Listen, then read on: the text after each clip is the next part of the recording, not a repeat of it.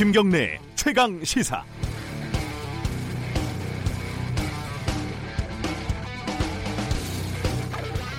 (2014년) 세월호 참사를 취재하러 진도 팽목항에 내려갔습니다. 사건이 발생한 지 며칠 지나서였는데요. 밤에 도착한 팽목항은 말 그대로 아비규환이었습니다. 도착하자마자 구급차가 제 옆을 쓱 스치고 지나갔는데 나중에 알아보니까 막 잠수를 마치고 감압 챔버에서 치료를 받던 민간 잠수사가 상태가 갑자기 위독해져서 병원으로 후송되는 그런 과정이었습니다. 그 뒤에 교대로 수속, 수색 작업을 하는 잠수사들이 어, 낮에 따뜻한 햇살을 쬐면서 멍하게 하늘을 이렇게 쳐다보던 그런 약간 서글픈 모습. 그 모습이 지금도 제 머릿속에 저장이 돼 있습니다. 헝가리 잠수사가 어제 어, 뉴스에서 이렇게 말을 하더군요. 시신을 수습했던 한국 잠수사는 기절하기 직전까지 시신을 꽉 잡고 있었습니다. 헉헉거리면서도 다시 들어가는 한국 잠수사가 존경스럽습니다. 현장에서 유족들의 눈물을 보면서 실종자 가족들이죠. 죄송합니다.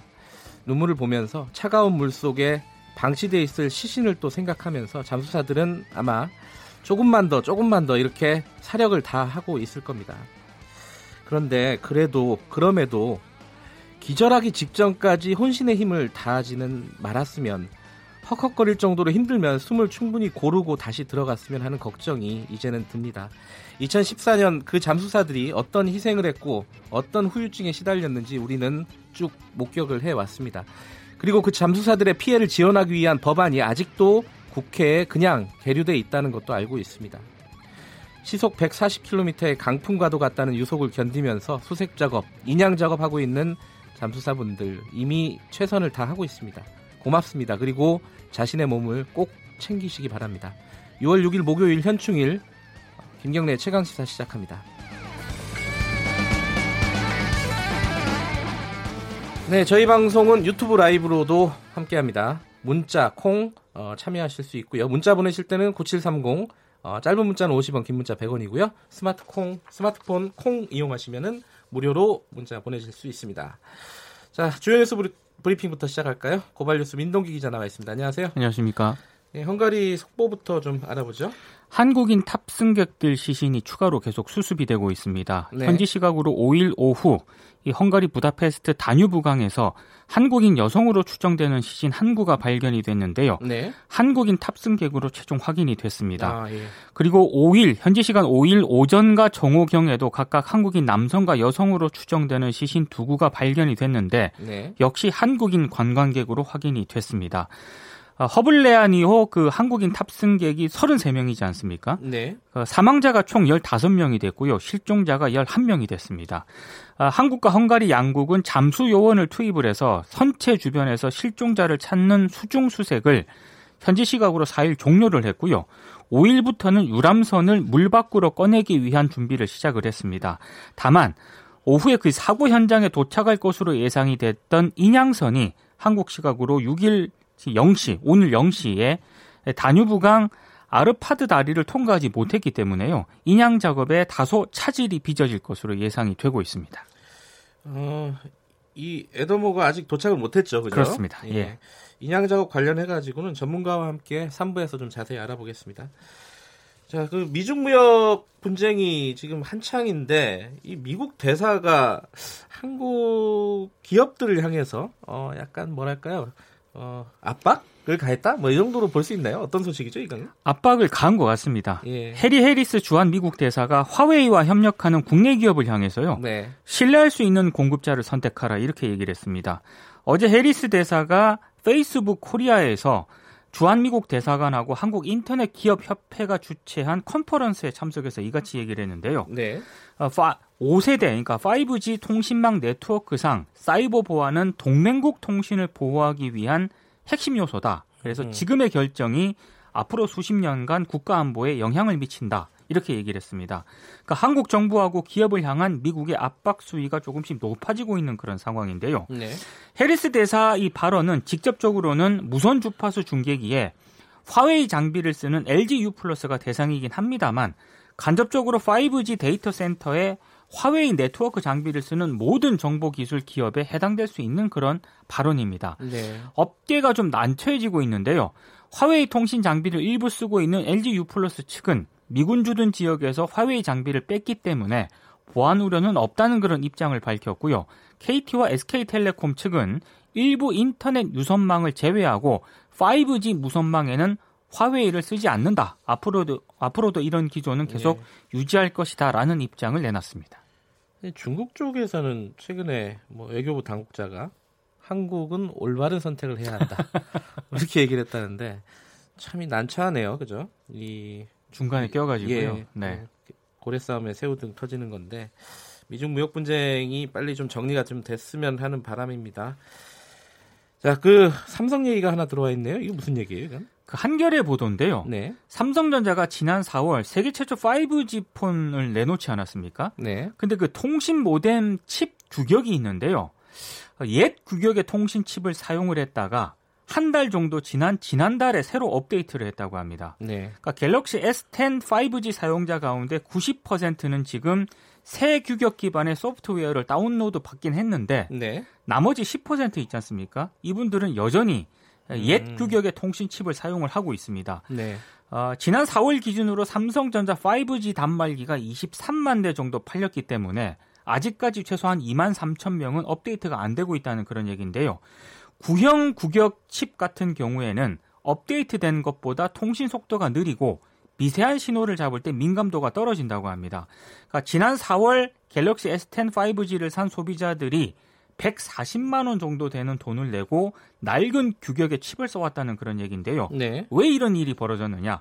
세계 최초 타이틀을 붙잡기 위한 삼성전자의 조급함이 이런 음. 사태를 불렀다. 이런 비판이 제기가 되고 있습니다.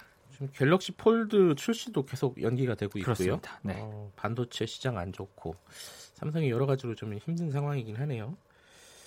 자, 그 삼성 공장에서 일했던 노동자가 어, 뇌종양 판정을 받았는데 이게 산재로 10년 만에 인정이 됐다고요? 네. 삼성전자 LCD 공장에서 일을 하다가 뇌종양에 걸린 사실을 최초로 제보한 한혜경 씨가 있거든요. 네. 여덟 번째 그 신청 끝에 산업재해 승인을 받았습니다. 뇌종양 진단을 받은 지 14년 만이고요. 처음 산재 신청을 한 지 10년 만입니다. 한혜경 씨는 95년부터 6년 동안 삼성전자 기흥공장 LCD 사업부에서 생산직 오퍼레이터로 근무를 했는데요. 2001년 건강상의 이유로 퇴사를 했고 2005년에 뇌종양 진단을 받았습니다. 수술로 종양을 제거하긴 했습니다만 시각, 보행, 언어장애 1급 판정을 받았거든요. 한 씨는 반도체 직업병 피해자로는 처음으로 2009년 3월 뇌종양에 대해서 산재 신청을 제기했는데 아, 산재 인정을 받지 못했습니다. 네. 이후에 뭐 공단 심사, 노동부 재심사를 거쳐서 소송까지 진행을 했는데도 불구하고 2015년 대법원에서 패소를 했거든요. 네. 근데 2017년을 기점으로 대법원과 근로복지공단에서 반도체 노동자의 뇌종양을 직업병으로 인정하는 그런 사례들이 나오기 시작을 했고요. 반올림이 지난해 10월 근로복지공단에 이 한혜경 씨의 산재 재신청을 했는데 공단이 기존의 판단을 뒤집어서 한 씨의 산재를 최근 인정을 했습니다. 네. 10년 만에 인정을 받았다. 그렇습니다. 타워 크레인 파업이 철회가 됐네요. 양대 노총 소속 타워 크레인 노동자들이 고공농성 3일 만에 이제 땅으로 내려왔는데요. 네. 국토교통부와 이, 이, 타워 크레인 노동자들이 협의체를 구성을 해서 네. 소형 타워 크레인 제도 개선 방안을 추진하기로 합의를 했습니다. 네. 그러니까 소형 타워 크레인의 규격을 제정을 하고요. 조종사 면허 체계를 도입하기로 하는 등 안전 우려를 해소하기로 했는데요. 결과적으로 소형 타워 크레인과 관련한 노조의 문제 제기가 상당 부분 수용이 된 그런 음, 형국입니다. 네. 정부는 불법 구조 변경이라든가 설계 결함 장비를 현장에서 퇴출시키고 모든 전복 사고는 의무적으로 보고토록 할 계획입니다. 어, 관련된 얘기 이것도 3부에서 조금 다뤄볼 예정입니다. 자, 그 고액 상습 체납자들이 워낙 많잖아요. 네. 근데 좀 강력한 어떤 대책이 마련이 된다고요? 정부가 어제 이제 그 대책을 내놨는데요. 네. 1억 이상의 국세를 악의적으로 납부하지 않은 체납자 같은 경우에 최대 30일까지 유치장에 가둘 수 있는 감치 명령 제도가 도입이 됩니다. 네. 그리고 5천만 원 이상 세금을 내지 않은 고액 체납자가 여권을 발급받는 즉시 해외로 도피하는 걸 막기 위해서 여권 미발급자에 대해서도 출국 금지를 할 수 있는 방안도 추진이 되고요. 네. 고액 체납자의 배우자라든가 6촌인의 혈족 그리고 4촌인의 인척까지 금융 조회를 할 수 있도록 금융실명법 개정도 추진이 됩니다. 자동차세를 10번 이상 체납한 운전자에 대해서는 지방자치단체가 경찰에 자동차 운전면허 정지를 요청할 수 있도록 음. 하게 되는데요. 네. 이 모든 것은 세금을 잘 내면 해당 사항이 없습니다. 뉴스 보니까 이 체납자 집에서 싱크대에 막 현금 따발이 1억 원씩 나오고 막 그런 뭐 금도 봤어요. 나오고 예. 많더라고요. 네. 자, 그 오랜만에 듣는 이름인데요. 최순실 씨 집사라고 보통 이제 뭐 언론에서 얘기하는 데이비드 윤이라는 분이 또 언론에 등장을 했어요. 네덜란드에서 체포가 됐다고 하는데요. 예. 인터폴이 지난 1일 체포해서 네덜란드 사법 당국에 구금 중이라고 합니다. 검찰이 2017년 말에 이 윤 씨를 특정 범죄 가중처벌법상 알선 수재 등의 혐의로 기소를 하려고 했는데 네. 소재를 파악하지 못해가지고 기소 중지하고 인터폴에 적색 수배를 요청을 했거든요. 네. 지금 네덜란드 사법 당국에 구금 중이라고 하는데요. 윤 씨는 최순실 씨의 독일 현지 재산을 관리하고 어, 최순실 씨 모녀의 독일 정착을 도운 집사로 통합니다. 박근혜 전 대통령과도 친분이 상당한 것으로 지금 전해지고 있는데요. 검찰은 이 윤 씨가 뭐 개발 비리뿐만 아니라 삼성과 최순실 씨 사이의 승마용 말 거래에도 네. 깊숙이 개입한 것으로 보고 신속한 송환을 추진 중입니다. 이게 사실 데이비드 윤 씨가 뭐 보통 집사라고 알려졌는데 실제 그런지는 아직 확인은 안 확인은 안. 됐습니다. 네. 근데 이제 이게 최순실 씨 해외 재산 은닉, 해외 은닉 재산 요 부분하고 좀 연관이 있는 것 같은 그렇습니다. 뭐 그런 얘기도 나오고 있고요. 관련된 얘기를 이 문제 제기 계속 지속적으로 해왔던 분이죠. 이 안민석 의원하고 네. 2부에서 얘기 나눠보겠습니다.